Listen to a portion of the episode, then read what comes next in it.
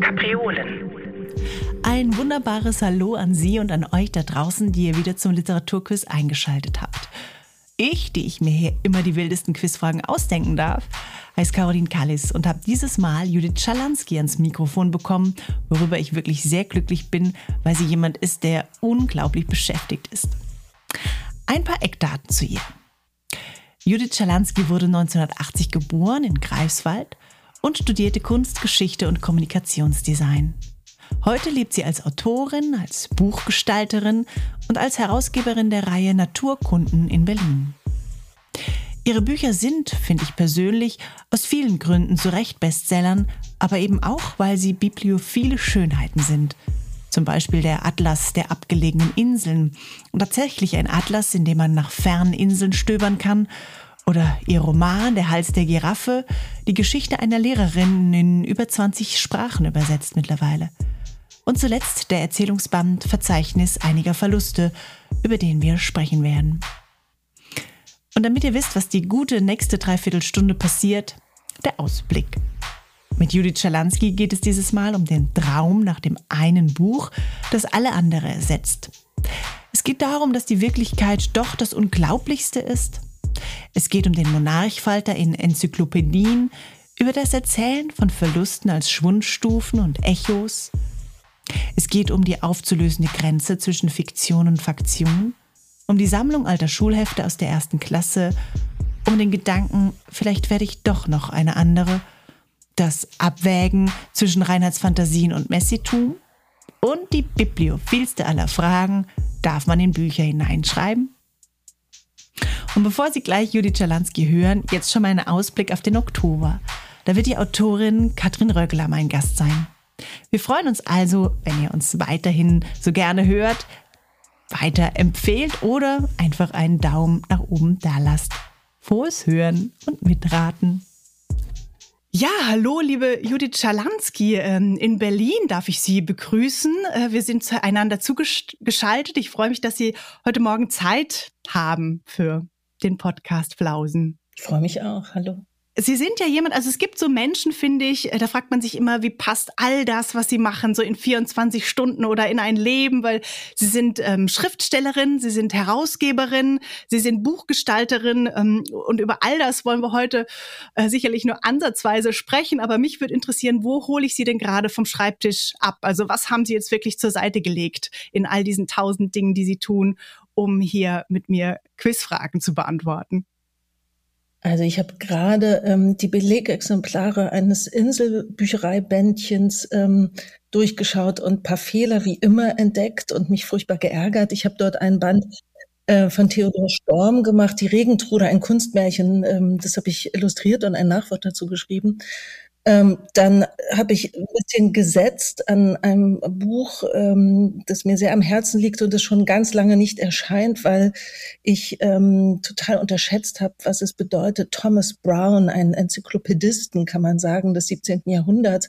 Sebald war ein großer Fan von ihm ähm, ein, ein Arzt und einer, der gleichzeitig eben wirklich das Weltwissen bändigen wollte und gesammelt hat und ähm, ein, ein, wie ich finde, unglaublich anregender Kopf, eigentlich eine Art Boches, ähm, ja, Boches Vorläufer. Boches sagt ja, jeder Autor erfindet sich seine Vorläufer und Thomas Brown ist auf jeden Fall ein Vorläufer ähm, und eine Traditionslinie lässt sich von, von Thomas Brown zu Boches ähm, ziehen. Und ich habe dort das, das, Buch ist von Manfred Pfister, einem Anglisten, wunderbar übersetzt und mit Tausenden von ähm, Marginalien versehen. Und ich ähm, hab, äh, ich liebe Marginalien wahnsinnig und habe mir da ein schönes Layout ausgedacht. Und, und ehrlich gesagt ist es aber so, dass die Marginalien langsam diesen Text auffressen und auch langsam mich auffressen. Und, ähm, und das ist wirklich ein Monstrum vom Buch. Und ich kann jeden Tag immer nur paar paar Stunden setzen. Und ich hoffe, dass es in diesem Jahr und ehrlich gesagt eben noch vor dem November, was in der Verlagswelt ja die berüchtigte Vorweihnachtszeit ist, vor dem November noch erscheinen kann, weil es ein Buch ist, was ich total begehre. Ja.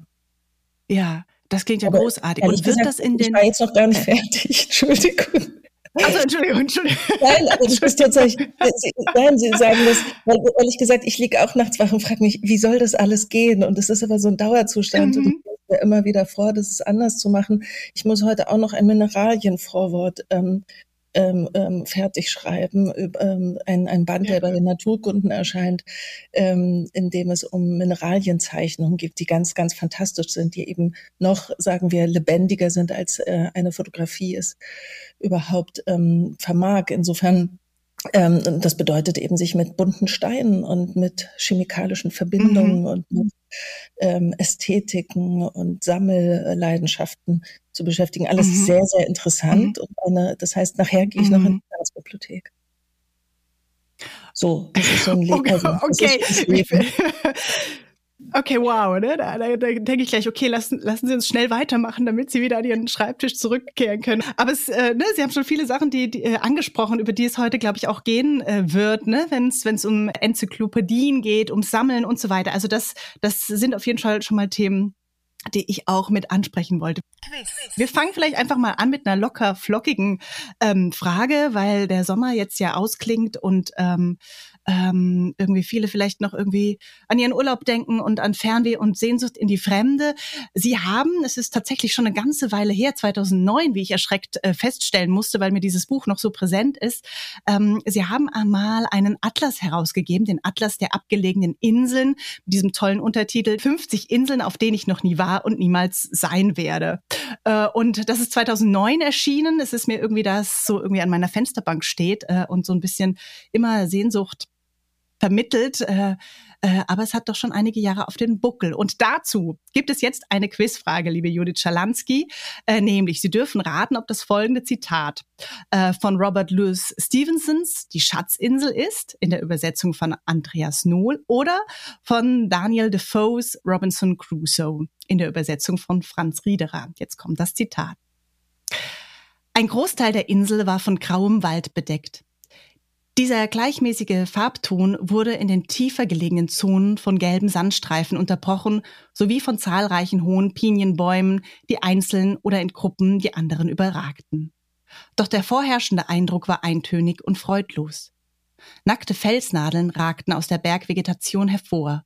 Alle waren sonderbar geformt, doch der Ausguck mit drei bis vierhundert Fuß, die höchste Erhebung auf der Insel, hatte die sonderbarste Form. Er stieg auf fast allen Seiten senkrecht an und brach dann plötzlich an der Spitze ab, wie das Podest einer Statue. Jedenfalls rutschte mir mein Herz, wie man so sagt, in die Hose, auch wenn die Sonne hell und warm schien und die Küstenvögel rings um uns fischten und schrien, und man hätte denken sollen, jeder wäre froh gewesen, nach so langer Zeit auf See endlich an Land zu gehen. Mm, ich tippe eher auf Stevenson. Mhm. Was würden Sie sagen, was hat, was bringt auf die Spur? Was könnte auf die Spur bringen? Mm, die Pinien sind mir ein bisschen verdächtig. Mhm. Wobei ich weiß, die Pinien sind, ähm, also im Südpazifik sind sie mir eher verdächtig. Und natürlich ähm, diese eben das Thema, ähm, nach so langer Zeit auf See doch irgendwie an Land zu kommen, das klingt eher weniger nach Schiffbruch, wobei der Ausguck in meiner Erinnerung doch eine Rolle bei Robinson Crusoe spielte. Mhm. Ja, jetzt bin ich das stimmt, das stimmt. Sie haben recht, es stimmt. Es ist äh, von Robert Louis Stevenson, es ist die Schatz, Schatzinsel auf jeden Fall. Ich habe mal äh, von Ihnen gelesen in Ihrer Tübinger Poetikvorlesung, dass Sie als Kind sehr gerne Schatzkarten auch gemalt haben. Mhm. Das ist ja das Tolle. Ich meine, Schatzkarten sind viel interessanter als Schätze. Das Versprechen ist ja immer und die Verheißung ist natürlich immer ähm, reicher und reichhaltiger ähm, als das, was dann wirklich ähm, zu finden ist. Zumindest war das meine mhm. Erkenntnis mhm. oder meine Erfahrung. Mhm. Und ähm, äh, in ihrem wunderbaren Vorwort ne, steht irgendwie auch, dass, dass es eigentlich diese Leidenschaft für diese äh, Atlanten, ähm, die sie da äh, auch früh hatten, so ein bisschen was war, was äh, die wirklichen Orte ersetzten, die sie nicht aufsuchen konnten, gerade auch ähm, als Kind, ähm, also vielleicht auch als jemand, der in der DDR groß geworden ist. Ja, nun ist man als Kind natürlich eh eher immobil, zumindest ähm, lehrt mich das meine Erfahrung. Man ist ja den Erwachsenen und ihren Bewegungsdrang, ähm, der eben in meinem Fall relativ überschaubar war, ausgeliefert. Aber gleichzeitig ähm, kann man natürlich auch die Erfahrung machen, dass es nicht unbedingt um um, um Kilometeranzahl geht und um, dass der, dass die Exotik sozusagen auch in den Bekannten liefern kann oder dass natürlich der Kosmos eben auch im Bernstein suchen oder Pilze suchen oder Steine sammeln ähm, erfahrbar werden kann.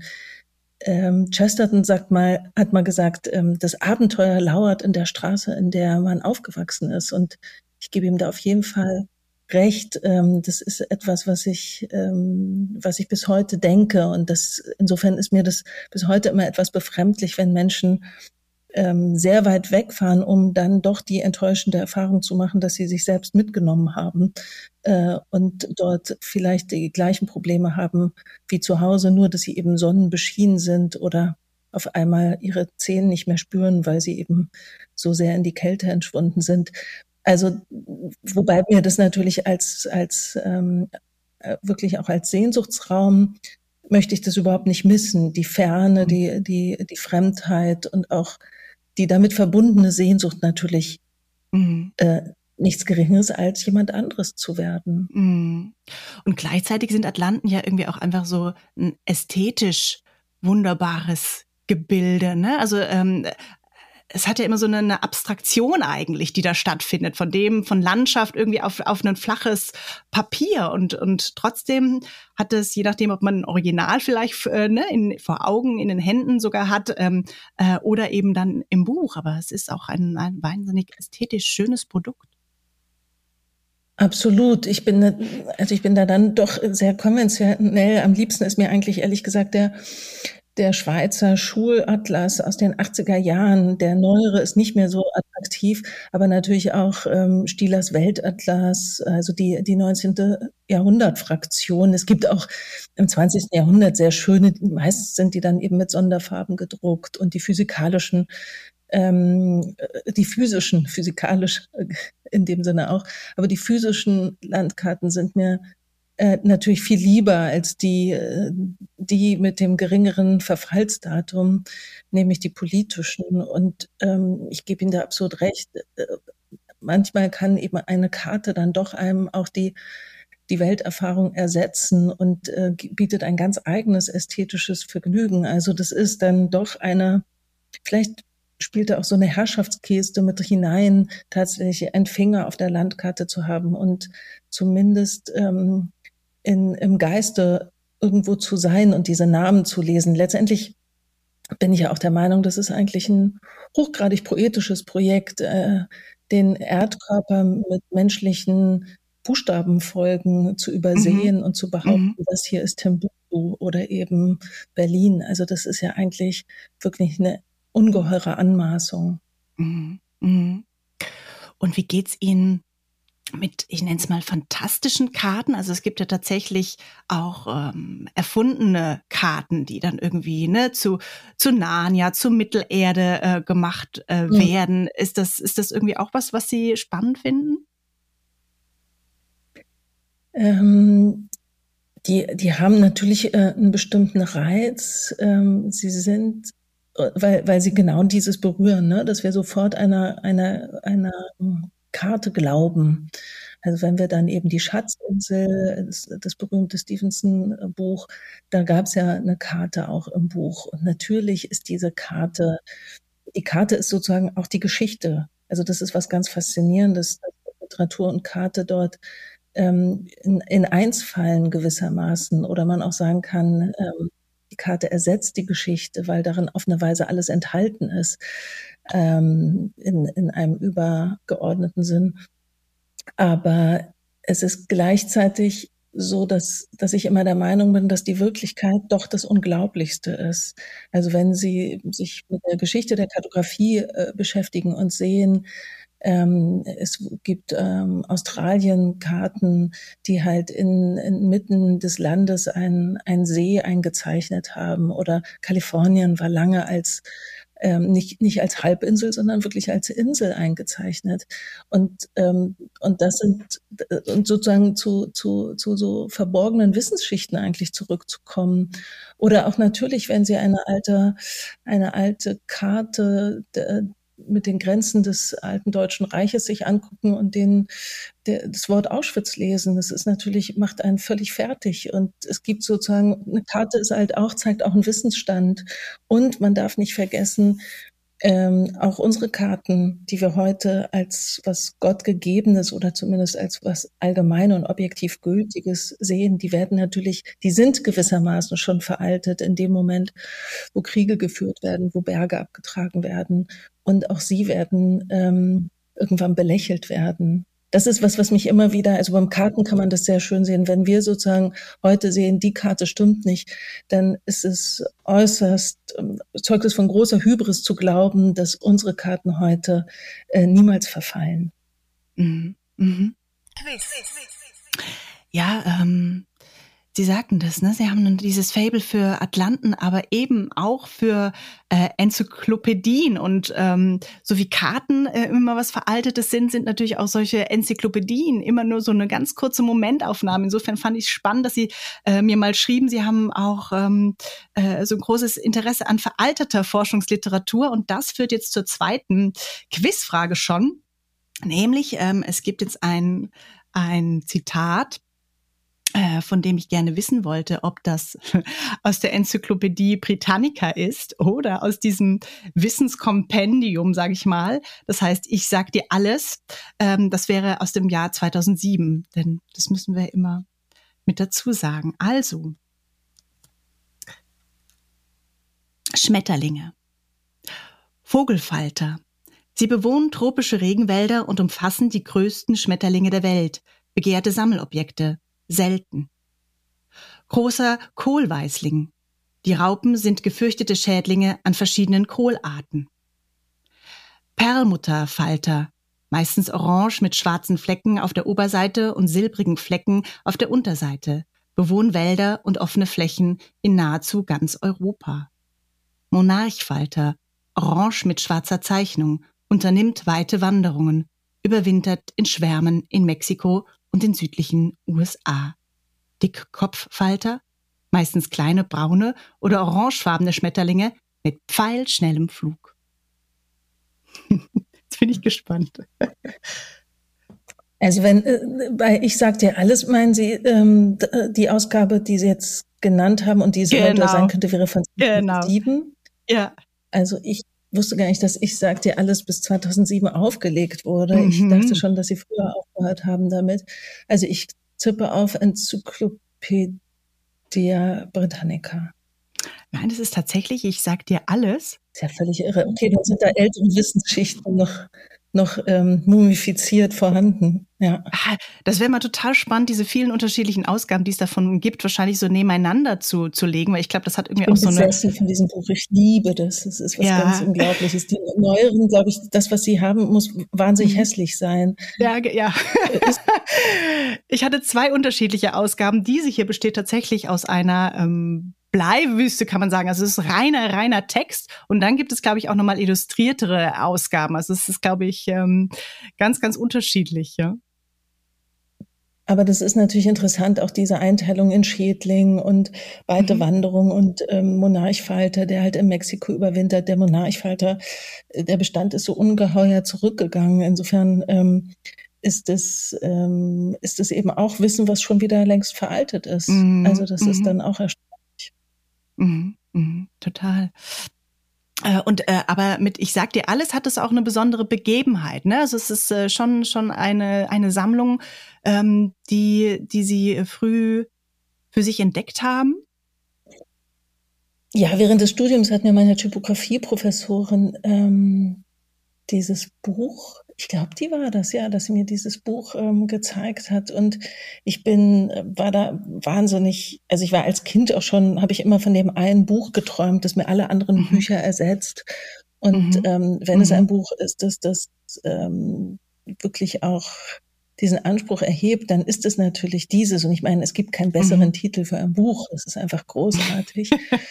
Zumal es damit ja schon, also es ist ja, das ist ja eine, ein Beziehungsangebot und ähm, und dieses alles und diese, also da, man spürt dieses Ausrufezeichen und denkt, was ist das eigentlich alles? Und mich, mich mhm. begeistert natürlich dieser rührende Anspruch, dass man alles erzählen kann. Mhm, ähm, mhm. und ich meine, in diesem Buch, das ist halt die Ausgaben, die ich habe, die sind aus den 60ern und 70ern und ähm, die, die sind dann vor allem toll, weil die, die wichtigsten Attentate der Neuzeit auf die Konzile folgen oder ähm, Bartmoden, männliche Bartmoden auf die äh, Zahnstellung beim Rind oder solche Sachen. Also es sind ähm, die auch solche, es gibt so tolle Tabellen, die scheinbar, die zehn scheinbar hellsten Sterne ähm, und, und Übersichtstafeln, in denen von der Entschleierung der Erde die Rede ist. Also wo sozusagen die, Ent, die Entdeckungsfahrten halt als etwas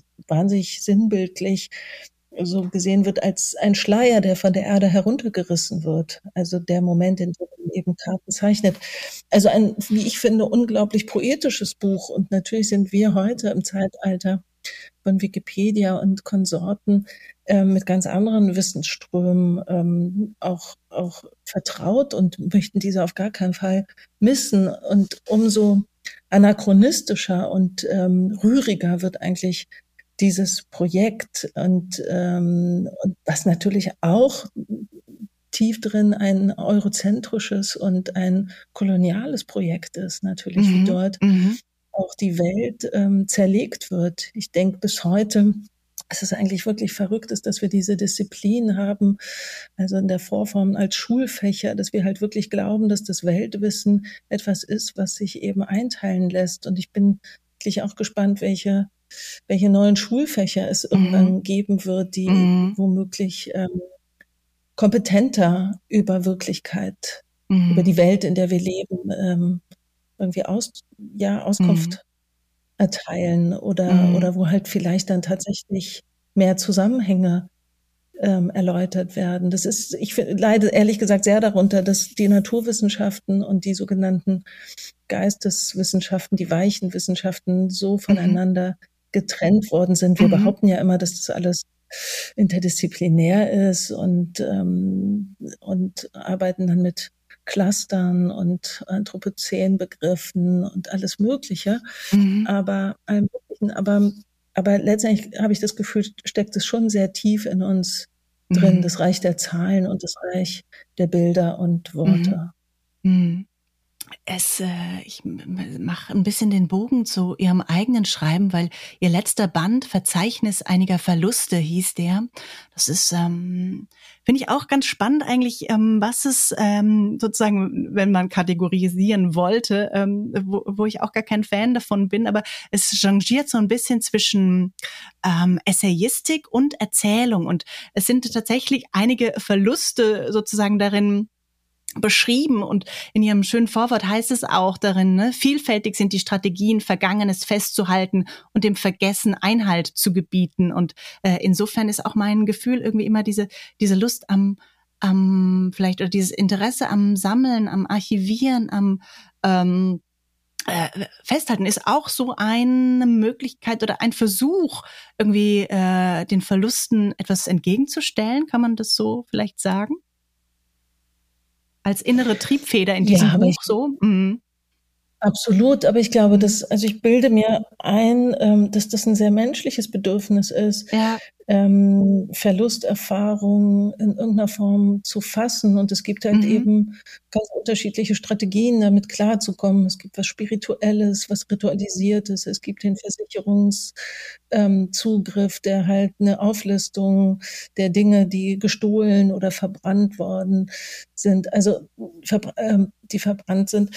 Das sind äh, einfach ähm, verschiedene Zugriffe und ich glaube, dass das etwas ist, was, ähm, was das ureigenste, der, den ureigensten Aufgabenbereich der, der Literatur oder der Kultur im weitesten Sinne berührt, ähm, Verlust ähm, zu, zu fassen. Und wir kennen alle, dass, dass Gefühle einen ohnmächtig machen können und dass das Denken einem dann doch manchmal beim Fühlen helfen kann und vielleicht ineinander, ineinander greift. Ich sage ja auch, nichts kann im Schreiben zurückgeholt werden, aber alles erfahrbar gemacht werden. Das ist ja doch eine, ein großes Versprechen und, eine, äh, und etwas, was, ähm, was ja keine Illusion ist. Es ist ja tatsächlich so, dass wir Trost finden können in Worten beim Abschied von geliebten Menschen oder auch in Trennungssituationen. Ähm, und dass, dass das etwas ist, wo das Erzählen in Gang kommt, weil nicht selten es so ist, dass wir erst, wenn etwas weg ist, das finde ich ganz faszinierend, erst wenn etwas gar nicht mehr da ist, verstehen wir, was es eigentlich für uns bedeutet hat, was es eigentlich war. Und da hilft dann meines Erachtens eben die Präzision, also tatsächlich ähm, versuchen zu beschreiben, was ist es eigentlich gewesen? Oder auch die Schwundstufen, die, die Echos, die, die Spuren im Sand gewissermaßen ähm, noch, noch, noch zu finden und ähm, diesen, diesen Resonanzraum irgendwie auszufüllen. Ja. Mhm. Mhm. Es gibt in dem Bandverzeichnis einiger Verluste auch eine Erzählung, die heißt Enzyklopädie im Walde. Äh, und da geht es eben um den Künstler Armand Schultes, der tatsächlich in einem Wald, ne, von, also wirklich von großer Größe, 18 Hektar, so kleine Blechtafeln aufgestellt hat. Also es hat auch einen, einen wahren Kern sozusagen. Also es, äh, es gab tatsächlich diesen Künstler und der irgendwie das ganze Wissen der Welt irgendwie ähm, sammeln wollte, dort begehbar machen wollte in diesem, in diesem Wald. So eine Art, ja, auch wiederum begehbare Enzyklopädie. Und, und dann heißt es, wenn wir sozusagen den, den Schluss oder den Kreis zu den Schmetterlingen ähm, nochmal ziehen wollen, heißt es da, und alles, was man ordnet, muss erst einmal abgeschrieben werden. Nur so kann Ordnung entstehen. Und dann packt er eben die Schmetterlinge zur Philosophie. Ja, das ist fantastisch. Und ähm, Amon Schulters, der dann später als, ähm, ja, als Vertreter der Outsider-Art eben dann doch wieder eine Kategorisierung erfahren hat, ähm, hat halt selbst äh, ganz eigene Welt- und Wissenssysteme entworfen, in denen halt auch das eigene ähm, und das Fremde und das Naheliegende und also der Spiritismus zu den Geisterbeschwörungen und zu den Flugzeugen und wie gesagt die, die Schmetterlinge zur Psychoanalyse. Das sind ja Sachen, die, die ähm, durchaus verborgene Wesenszusammenhänge frei, freilegen. Insofern ist das ähm, ein unglaublich faszinierendes Projekt, aber es ist eben auch das Projekt eines Einzelgängers, der mithilfe, also für den ich sehe das eher so, dass diese dass diese Wissenstafeln auch so wie so kommunizierende Röhren waren. Also auch der Wunsch eben eigentlich äh, mit einem weiblichen Du ähm, in, in Austausch zu treten. Und ähm, das sind, waren alles eigentlich ähm, Kommunikationsangebote, die gar nicht einzulösen waren. Das ist dann das Interessante, immer wenn jemand sich versucht hat, darauf einzulassen, ist er, ist er eigentlich weggerannt. Aber ein, ein, ein ganz, ähm, ja, ein spannender Vertreter und auch eine Figur, die hochgradig literarisch ist. Äh, ähm, Max Frisch hat sein, sein Buch Der Mensch erscheint im Holozän auch mhm. an ihn angelehnt. Der war ein, Max Frisch hat zwei Dörfer weitergelebt, daher kannte ah. er ihn. Aber ah. er wusste halt nicht, was, was in diesem Haus verborgen ist. Und Amon Schultes, mhm. und das ist dann sozusagen die andere Ebene, ähm, der hat eine, eine, eine wirklich 70-bändige äh, kollagierte Enzyklopädie von abweichenden Sexualverhalten dort an, angelegt mit mhm. ähm, ich, ähm, pornografischen Bildern, aber auch mhm. ähm, mhm. ähm, ganz, ganz rührigen Anatomien, die er da ineinander verschränkt hat. Und, und so darf man das auch nicht, darf man auch nicht vergessen, dass sozusagen dieser Wald außen, der Wissenswald, der war gewissermaßen, lässt sich vielleicht auch lesen als eine Art, ähm, ja, Kompensation der, der Wildnis, die in ihm selbst geherrscht hat oder mhm. in dem, mhm. sagen wir, in dem Bereich des, des Begehrens. Und ähm, das macht es natürlich, das Mikro- und Makrokosmische, äh, wie das dort miteinander verbunden ist, noch mal interessanter. Mhm. Und ähm, wie haben Sie eigentlich ausgewählt für dieses Verzeichnis einiger Verluste? Also die Begebenheiten, die Gegenstände, ähm, die darin versammelt sind. Also ne, der kaspische Tiger zum Beispiel oder der Palast der Republik. Also gab es ähm, für Sie etwas Organisches, was dahin geführt hat? Oder ähm, ne, haben Sie diese Begebenheiten für sich auch gesammelt? Und, und dann, also wie war da so ein bisschen der Entstehungsprozess? Ja, es gibt ähm, bei mir dann, es gibt wie so eine Versuchsanordnung und dann mhm. ist klar, dass ich ähm, praktisch, äh, ich war immer auf der Suche nach ähm, Objekten, egal ob jetzt Natur- oder Kulturobjekte, in denen ich ähm, auf eine Weise doppelt von Verlust erzählen kann und, und eine Doppelbödigkeit eigentlich dieses Themas haben wollte. Und dann war klar natürlich, ich brauche einen Ruinentext und wenn man bei Ruinen ist, dann bietet sich eigentlich an, was zu Bildersturm zu machen und das miteinander zu verschränken. Deswegen halt Hubert Robert, den Ruinenmaler, ähm, der halt sowohl römische Ruinen gemalt hat, als auch die, die dann die französische Revolution ähm, erzeugt hat. Andere Sachen waren, dass natürlich für mich klar war, ich muss ähm, ganz persönlich werden. Das ist einfach ein, warum schreibt man ein Buch? Und da geht es dann doch eben auch um, um eine, sagen wir, eher sprachlose Kindheit ähm, in der DDR, um nicht offenliegende Verwandtschaftsbeziehungen mit einem abhanden kommenden Vater ähm, oder eben auch um die, die Liebeslyrik von, von Sappho, die ähm, ein herrliches Beispiel ist, wie wir, wie wir wie wir weibliche Sexualität und weibliches Schreiben, ähm, wie das in, seit Jahrtausenden gewissermaßen mhm. ähm, ein Ort für, für männliche Zuschreibung ist, um das jetzt so ganz seminartauglich zu, zu beschreiben. Also ein großer, großer Projektionsraum und das war wahnsinnig, ähm, wahnsinnig toll. Und ich habe mir mit, mit jedem Buch ist es auch so, dass ich mir so Wünsche erfülle, äh, dass ich mich halt mit bestimmten Dingen ähm, auch auseinandersetzen möchte und ähm, das zumindest auf so einem Hauptseminarsniveau äh, ein Thema durchdringe. Und dann äh, spielte einfach eine Rolle, okay, wie viel ist zu leisten? Und dann kam ich auf die mir eigentlich zu zu geschichtsträchtige, zu mythologische Zahl zwölf, aber das hatte dann einfach ähm, buchgestalterische, herstellerische Gründe, dass ich damit dann doch gearbeitet habe. Mhm. Und wie ist für Sie so dieses Verhältnis also ne, essayistisch, sag ich mal, stärker an der Wirklichkeit zu bleiben, in Anführungszeichen? Und wann merken Sie, es wird, ähm, es wird fiktionaler? Also gibt es da für Sie irgendwie eine klare Trennung oder ist das ähm, etwas, was so sich ineinander webt? Es ist lustig, dass Sie das sagen, weil natürlich ähm, ich diesen solchen Fragen immer wieder begegne und das so eine Aufgabenstellung mhm. für mich dann wird und ich diese Trennung gar nicht habe, ja, weil ich, ja. weil ich halt das nie verstanden habe mit Fiction und mhm. Non-Fiction. Ich mhm. habe es wirklich nicht verstanden. Also mhm. der, der Atlas ist ein poetisches Projekt. Ja. Die, die ganzen Begebenheiten dort drin sind recherchiert, aber ob sie stimmen, weiß ich natürlich nicht. Aber ich habe für alles mhm. Quellen und ich könnte für alles mhm. Fußnoten ähm, anbringen, aber das würde falsche Signale ähm, senden und, und ähm, dann das Buch in einem Bereich des Sachbuchs ähm, verorten, wo ich es dann nicht sehe. Für mich ist, ist es die Sprache, die entscheidet, ob etwas Literatur ist und nicht der Grad der Fiktionalität, weil das ist nie etwas, was sich in irgendeiner Form ähm, messen lässt. Ich finde es wirklich hochproblematisch.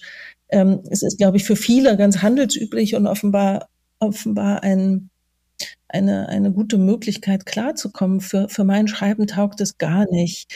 Ähm, also dann merke ich auch manche sagen, ja, das ist ja erzählendes Sachbuch, was du machst. Und ich sage, nein, natürlich nicht. ähm, und, und in, dem, in dem Verzeichnis war das aber so, dass es ja auch dazugehört, das ist eben auch ein, ein Musterbuch des, der verschiedenen Stile dieses Buchs mhm. und eben mhm zu gucken, gut, ich habe immer 16 Seiten, das sind etwa 30.000 Zeichen, das ist eine Art Mittelstrecke. Ich glaube, das sind so 800 mhm. Meter, würde man das übersetzen beim Laufen.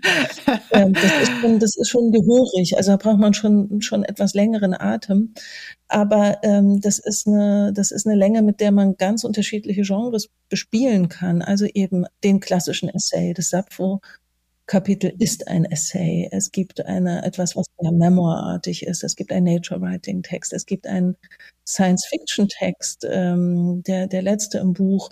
Und, ähm, und so habe ich tatsächlich, oder eine amerikanische Short-Story, der Palast der Republik. Und mit diesen Genres auch, auch zu spielen und gleichzeitig, ähm, auch da eben wegzukommen von, von so einer Vorstellung, ja, ähm, sie müssen doch einen ganz bestimmten Ton haben, einen bestimmten Sound haben. Ähm, ich finde das eben als eine große, also wirklich, das ist eine große Lust, eben jedes Mal auch neu zu überlegen, was könnte hier stimmen, was, was ist, und das ist ehrlich gesagt ein Großteil der, der, der Mühe auch, eben mhm. verschiedene Stile auszuprobieren. Mhm. Ja, das, das spürt man den Texten auf jeden Fall an. Ähm, was mich noch interessieren würde, bevor wir zur nächsten Quizfrage übergehen. Also ich bin, wie soll ich sagen, mich interessiert total ähm, das Sammeln. Ich habe da tatsächlich auch so an der Uni meine Abschlussarbeit drüber gesch geschrieben und ich finde es mhm. ein unglaublich spannendes Thema.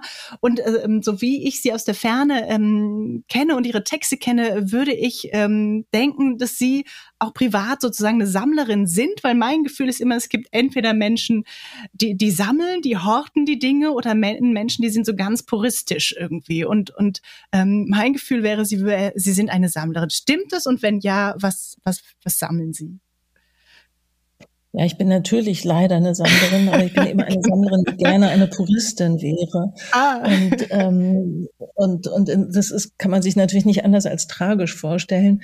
Das ja. heißt, ähm, ich, ich, ich bin in, ich kenne sozusagen auch bilderstürmerische Zeiten äh, mhm. Bei mir, das, den Wunsch dann tatsächlich auch sich von bestimmten Dingen loszu, loszusagen. Aber ich bin gleichzeitig zum Beispiel begeistert, dass ich noch, ich habe gerade meine Schul, äh, Schulhefte aus der ersten Klasse mhm. rausgesucht, mhm. ähm, um sie meiner Tochter zu zeigen. Mhm. Und dann bin ich schon sehr froh, dass ich die habe. Und ich bilde mir dann natürlich auch immer ein, dass mein Beruf mir einen Vorwand gibt, ähm, all diese Dinge aufzuheben und zu sagen, das ist halt Archiv und das ist, das brauche ich halt. Ähm, und insofern gibt es halt auch zu jedem Buch eine Art Material Materialkiste mhm. und ähm, durchaus ein, ein starkes, ähm, ja, eine starke Bewusstsein, ein starkes Bewusstsein für den, für diesen museal, musealen Aspekt, mhm. den das eigene mhm. Schreiben eben auch hat. Und mhm. äh, der,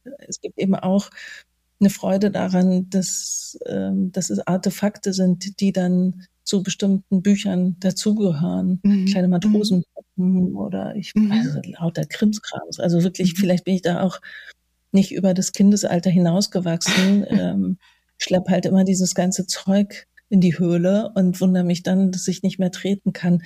Es ist, ähm, ich, ich hätte gerne einen Ort, wo ich das sozusagen so auslagern könnte. Mhm. Also deswegen kann ich auch nicht zu Hause schreiben, weil natürlich dieses ganze mhm. Zeug mich, was jetzt auch nicht eben was gestapelt ist oder so. Es gibt ja auch Menschen, die das dann alles hübsch drapieren und wo das dann auch so ansehnlich und irgendwie kuratiert ist. Das ist bei mir leider nicht so, sondern es sieht alles eher Projekt- und Lagerraumartig aus.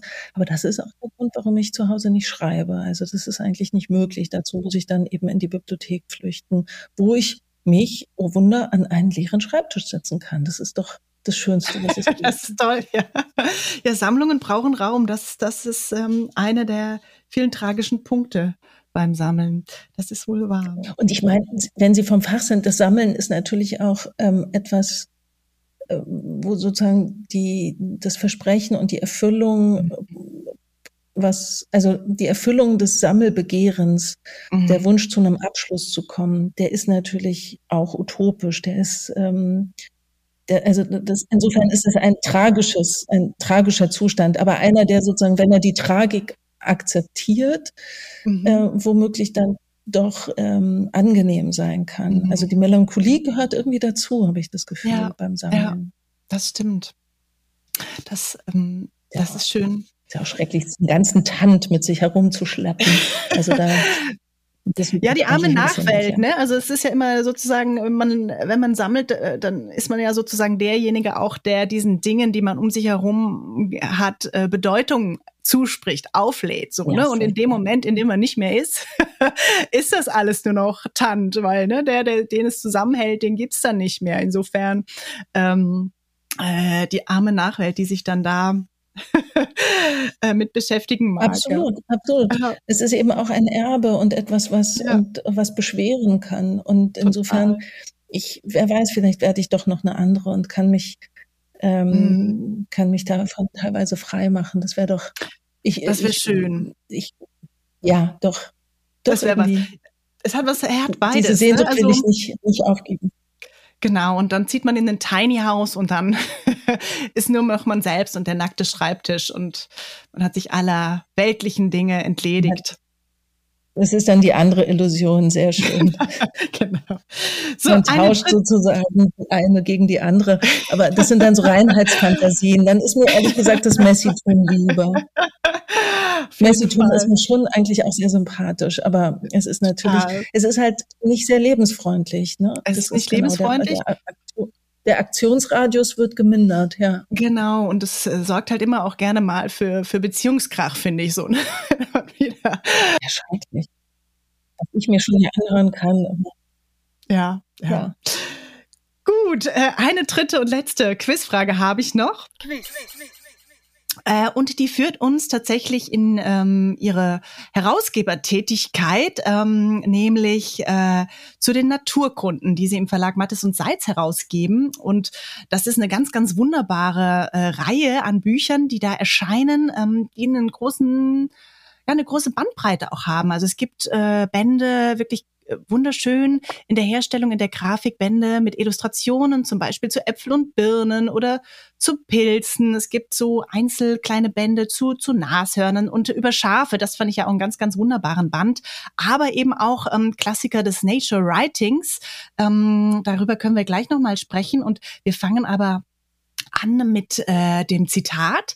Und zwar wollte ich ganz gerne wissen, ob das äh, folgende, die folgenden Zeilen äh, sind entweder von ähm, also es sind zwei Bände sozusagen, die ich jetzt vorschlage, aus den Naturkunden. Und äh, da können Sie jetzt wählen zwischen ähm, Annie Dillard, Pilger am Tinger Creek, äh, übersetzt von Karen Nölle, oder von Wilhelm Lehmanns bucolischem Tagebuch.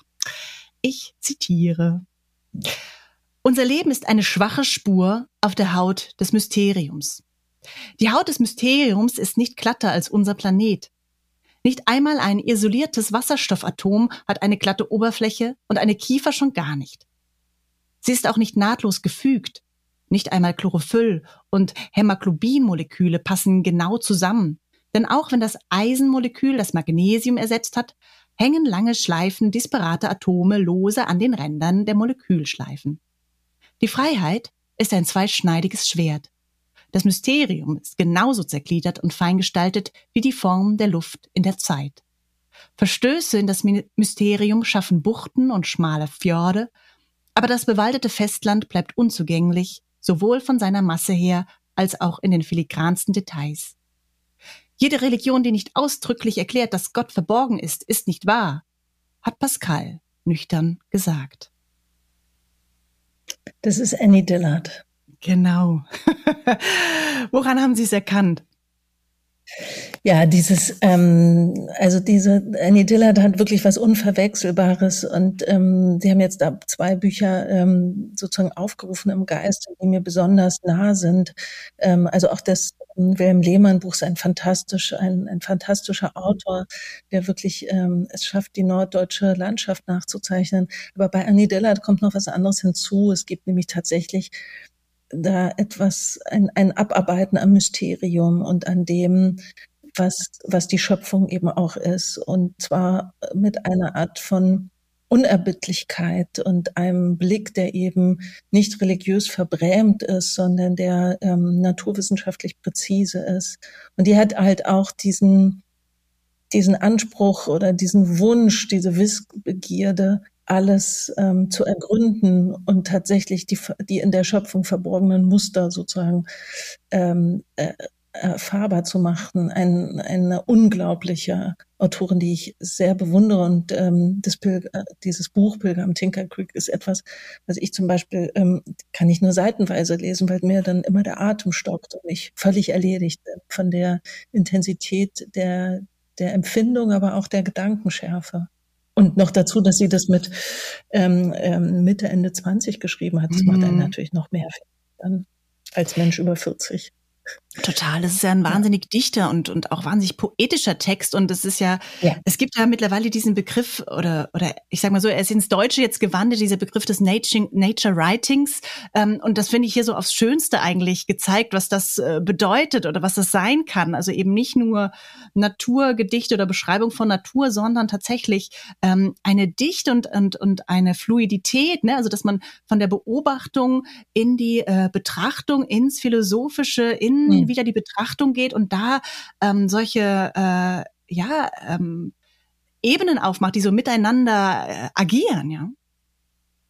Absolut, absolut. Und deswegen ist es, ähm, also ist auch der Begriff für Annie Dillard eigentlich ein bisschen irreführend, weil es sozusagen mhm. um viel, viel mehr geht. Aber in, insofern ähm, finde ich es gleichzeitig äh, so wichtig, sie da, da in diesem Kontext zu nennen, um eben zu zeigen, wie weit und umfassend ähm, wir, wir eben Naturerfahrung auch begreifen können. Mhm. Und dass das eben, also wir kennen es ja landläufig nur eben als Entdeckungsliteratur, also wenn Camisse mhm. oder Humboldt irgendwo hinfahren und die Berge beschreiben mhm. und ähm, äh, die sogenannten Eingeborenen und ähm, aber auch die, die, die Tiere oder so, dann ist es natürlich eben der Blick auf das, auf das Fremde, was, was mit der auch mit durchaus literarischer Sprache eben auch wieder äh, beschrieben und auf gewissermaßen auch einverleibt wird in einen Wissensdiskurs, der eben dann zu den vollen Naturkundemuseen äh, geführt hat, in denen bis heute halt Kisten aus dem 19. Jahrhundert, in Berlin ist das so noch, noch nicht ausgepackt sind. Ähm, aber es gibt eben, und das andere ist, was wir, glaube ich, in jüngster Zeit dann auch wieder kennengelernt haben, ist halt die Natur als Seelenspiegel, eigentlich ein romantisches Konzept, in dem wir halt, in dem halt irgendjemand losgeht und in einer Naturerfahrung auch wiederum sich selbst entkommen will oder einer äh, unglücklichen Liebe, eines einer ähm, also ein, oder eben auch einer eines erlittenen Traumatas und das sind ähm, das sind dann diese diese Geschichten, die halt auch wieder die gar nicht, wo es oft gar nicht darum geht, hinzugucken, sondern ähm, sondern nur eigentlich ähm, sich aufgehoben zu fühlen in einem übergeordneten Zusammenhang, was ich total nachvollziehen kann. Ich finde nur oft, ähm, dass daraus nicht die beste Literatur entsteht. Und ich habe ehrlich gesagt so ein, das ist lustig, weil das, Pil äh, das Buch von Annie Dillard heißt ja Pilger im Tinker Creek und das hat durchaus, da geht es durchaus auf eine Pil um eine Pilgerschaft. Aber ähm, wenn eine Pilgerschaft, dann muss man das halt so wie Annie Dillard machen, aber nicht ähm, den Jakobsweg laufen oder was weiß ich oder alle Achttausender besteigen oder durch, am Fuß durch die Wüste und dann zu schreiben, ähm, wie einsam man als Kind war. Das, das, das finde ich nicht, ähm, sagen wir nicht so reizvoll. Es funktioniert sicherlich gut. Und ich glaube, das ist etwas, das sind Geschichten, die wir doch offensichtlich immer wieder lesen wollen. Extremerfahrungen, ähm, und, und dann doch vielleicht ähm, der Moment, wo die, wo alle Kulturleistungen doch verschwindet und es dann doch irgendwie darum geht, ähm, ich habe Blasen an den Füßen und mir ist kalt, ich habe Hunger. Und insofern ist es natürlich eine Literatur, die nur in einem, in einem sehr satten oder vielleicht auch gesättigten, sehr reichen Kontext entstehen kann. Also dass sozusagen solche, solche essentiellen, existenziellen Erfahrungen dem dann wieder, wieder ähm, übergeordnete äh, Bedeutung zu, zugemessen wird. Das ist natürlich da leider die Voraussetzung und der Kontext, den man eben nicht vergessen kann. Und da bleibt immer noch etwas von dem alten ähm, männlichen weißen Entdecker, der mhm. halt äh, in die mhm. Fremde auszieht, um sie, um sie nach Hause um sie zu filetieren und nach Hause zu mhm. nehmen. Mhm. Das, das ist etwas, was wir, ich, was auch ich immer noch habe. Ich meine, ich liebe leider auch Robinson Crusoe, mhm. aber es, ähm, es ist natürlich, es, also das sind die Narrationen, die wir haben und das sind mhm. die, aber man kann sie sozusagen, glaube ich, lieben und gleichzeitig verstehen, was daran ja. vielleicht problematisch ist. Ja, ja. Ähm, zwei Sachen würde ich gerne noch wissen. Das eine, die Naturkunden, das ist ja ein wahnsinnig ja, erfolgreiche Reihe, die echt auch schon eine, einige Zeit jetzt auf dem Buckel hat und äh, die jetzt, glaube ich, auch ne, schon über 50 Bände herausgegeben hat in dieser ganzen Bandbreite, die ich genannt habe. 70 sind wir, sind bei Ende 70, 70 sogar, oh Gott, um Gott, Wahnsinn. Ja, ja, ich muss naja, bitte, sagen. ja, ja, genau. äh, Wahnsinn. Ähm, äh, ja, also ne, hätten Sie irgendwie oder oder wie erklären, so ich frage so rum, wie erklären Sie sich äh, diesen Erfolg dieser Reihe. Ähm, wo holt es die Menschen ab oder was berührt die? Oder sind die Bücher einfach so wunderschön, ähm, dass man zugreifen muss und das sozusagen auch noch jetzt, äh, das soll man ja nie machen als Fragende, tausend Fragen auf einmal stellen und ähm, dass Sie hier, glaube ich, in dem Projekt auch vor allem die Herausgeberin, äh, Herausgeberin sind und weniger die ähm, Buchgestalterin. So, genau, ganz viele Fragen. oh nein. Ähm, die Herausgeberschaft hat aber äh, ist eng verwoben mit der, ja. mit der Buchgestaltung, dass ich halt okay. ähm, von Anfang an überlegt hatte, welche Formate, was für ja. was für Materialien. Ich setze ähm, nicht, ähm, äh, also meistens setze ich die Bücher nicht. Das tut mhm. die wunderbare Pauline Altmann ähm, die halt ähm, auch in Potsdam, wie ich studiert hat, Typografie bei Bettina Müller. Insofern kommen wir sozusagen aus, aus einer Schule. Und ohne die könnte ich diese, diese Reihe gar nicht machen. Aber ähm, ich denke dann trotzdem natürlich mit Andreas Rotzer, dem Verleger von Mattes und Salz, denke ich sehr darüber nach, ähm, wie könnte dieser Text ähm, ge gemacht werden, in welchem Format könnte man ihn, äh, würde er funktionieren. Ähm, und, und damit sind sozusagen dann Genres auch wieder festgelegt oder auch die Frage, mit welcher äh, Bebilderung äh, würde das, ähm, würde dazu passen. Ähm, der Erfolg der Reihe, glaube ich, hat was, hat mit zwei Sachen zu tun. Also ich glaube tatsächlich, dass schöne Bücher etwas ist, was die Leute, wonach, ähm, wonach Menschen Sehnsucht haben und das in dem Moment, wo es halt so viele digitale Substitute gibt, die Sehnsucht noch mal größer geworden ist. Und das andere ist, dass ähm, Natur von einem Nischen- und Randthema äh, zu, einem, zu einem wirklich kapitalen und letztendlich auch zu einem Mainstream-Thema geworden ist, was hochpolitisch ist. Und das ist in den letzten zehn Jahren hat sich das gewandelt. Und wenn die Naturkunden das begleitet oder auch befeuert haben, dann bin ich darüber sehr, sehr glücklich. Mhm. Schön. Ich hatte ja jetzt in den Ferien ähm, tatsächlich diesen Band ähm, Bernd Heinrich oder spricht man in Englisch aus? Bernd Hin Hinrich? Er ist ja Leben, deutschstämmig. Ich glaube, ein Heinrich genau, ist völlig okay. Ist in Ordnung. Genau dieses Leben ohne Ende, der ewige Kreislauf des Lebendigen. Ne? Mhm. Und was ein, ein un, also ich, ein großartiges äh, Buch, ähm, weil er tatsächlich als Forscher sozusagen ähm, Verwesung und Zersetz, Zersetzungsprozesse so mit ähm, beobachtet und darüber, über, darüber schreibt. Also ähm, das ist, zeigt auch nochmal einfach diese unglaubliche Bandbreite an Themen, die in den Naturkunden tatsächlich erkundet werden. Und ich habe angestrichen und ich habe mich gefragt, ob man das darf ähm, in den Naturkunden ähm, unterkringeln oder ob das ein Frevel ist. In der Liebe ist alles erlaubt. Okay, dann, dann ist schön. nein, wirklich, ich, nein, das ist es. Ich finde tatsächlich, ich habe dann, ich, also ich liebe die Buchkultur und ich mag gerne schöne Bücher, aber ich mag sozusagen nicht, dass, dass sie in, in Vitrinen gestellt werden mhm. und man sich weiße Handschuhe anzieht oder so. Es ist schön, wenn man ein Buch ansieht, das es auch ähm, gelesen worden ist, dass, dass man eine Zeit, und ich meine, ein Buch, was angestrichen ist, ist halt wertvoller, als wenn es nicht mhm. angestrichen ist, wenn mhm. es die mhm. eigenen Anstreichungen äh, sind.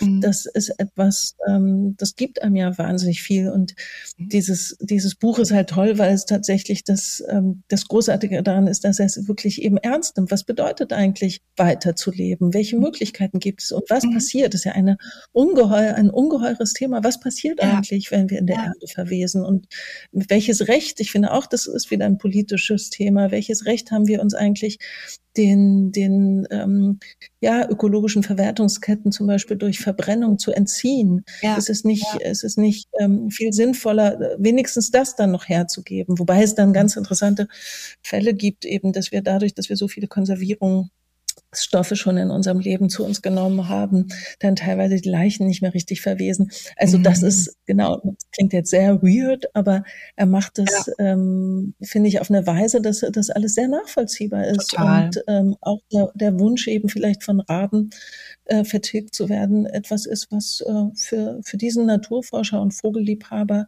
doch durchaus angemessen wäre. Also das ist eigentlich toll, weil wir sozusagen nicht nur in unserem Leben ne, auch eine Verantwortung äh, gegenüber der Naturzusammenhänge haben, sondern erst recht auch im Tod. Das ja. finde ich total faszinierend. Ja, es war wirklich ein faszinierendes Buch, nicht auf einer Insel, aber immerhin Strandlektüre. Es hatte auch etwas gegensätzlich, das, das war wunderbar. Und meine letzte Frage.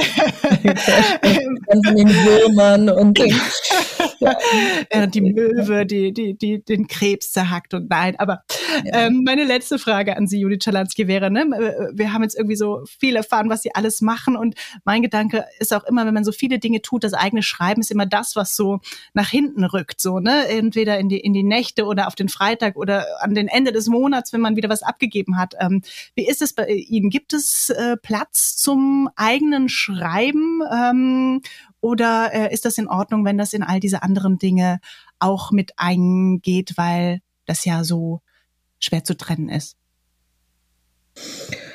Naja, immer wenn ich einen Text schreibe, ist es natürlich ein ja. eigenes Schreiben. Ja. Ähm, und äh, die Erfahrung lehrt aber, dass eben die diese, diese Nebenprodukte, Produkte, Nachworte, Vorworte, Reden und so weiter, dass die mhm. eigentlich etwas sind, ähm, die auf eine Weise, also die Kurzstrecke, dass die halt eine schnelle Befriedigung auch bringen, weil man ziemlich schnell dann ein Ergebnis hat und damit auch in eine Art von Öffentlichkeit ähm, kommt.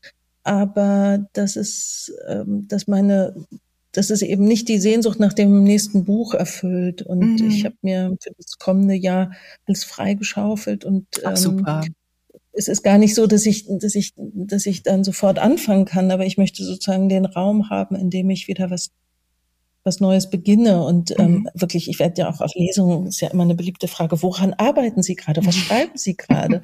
und ähm, das ist aber bei mir so, und das ist auch was Schönes, dass die Bücher dann, dann auch ähm, erstmal eine Weile wirklich in der Welt sind und das, auch das Verzeichnis ist das völlig verrückt ist, in, in mehr als 20 Sprachen übersetzt. Und das heißt, Toll. ich bin mit dem letzten Buch noch total verbunden. Mhm. Und ähm, da ich ja auch immer dann mit überlege, welches Cover können jetzt die Norweger nehmen und ähm, mhm. soll ich für die Italiener noch ein, ein, alternatives Papier vorschlagen, dann bin ich halt sozusagen dann doch, doch sehr konkret äh, mit diesen Ausgaben auch, auch verbunden. Das ist zeitraubend, aber das bedeutet auch, ähm, weiß nicht, noch ganz, für mich ist das Buch noch nicht alt. Und mhm. das ist, und so ist es ja in anderen Ländern, ist es eben, erscheint es gerade ja, erst. Ja, toll. Ja, dann vielen herzlichen Dank. Äh, liebe Judith Schalanski, für Rede und Antwort, fürs Mitmachen beim Quiz und äh, fürs äh, Hinführen und Einführen in all das, was Sie, was Sie tun. Und ähm, ja, dann wieder frisch an den Schreibtisch. und liebe Grüße nach Berlin. Tschüss. Vielen Dank, vielen Dank für das schöne Gespräch. Kapriolen.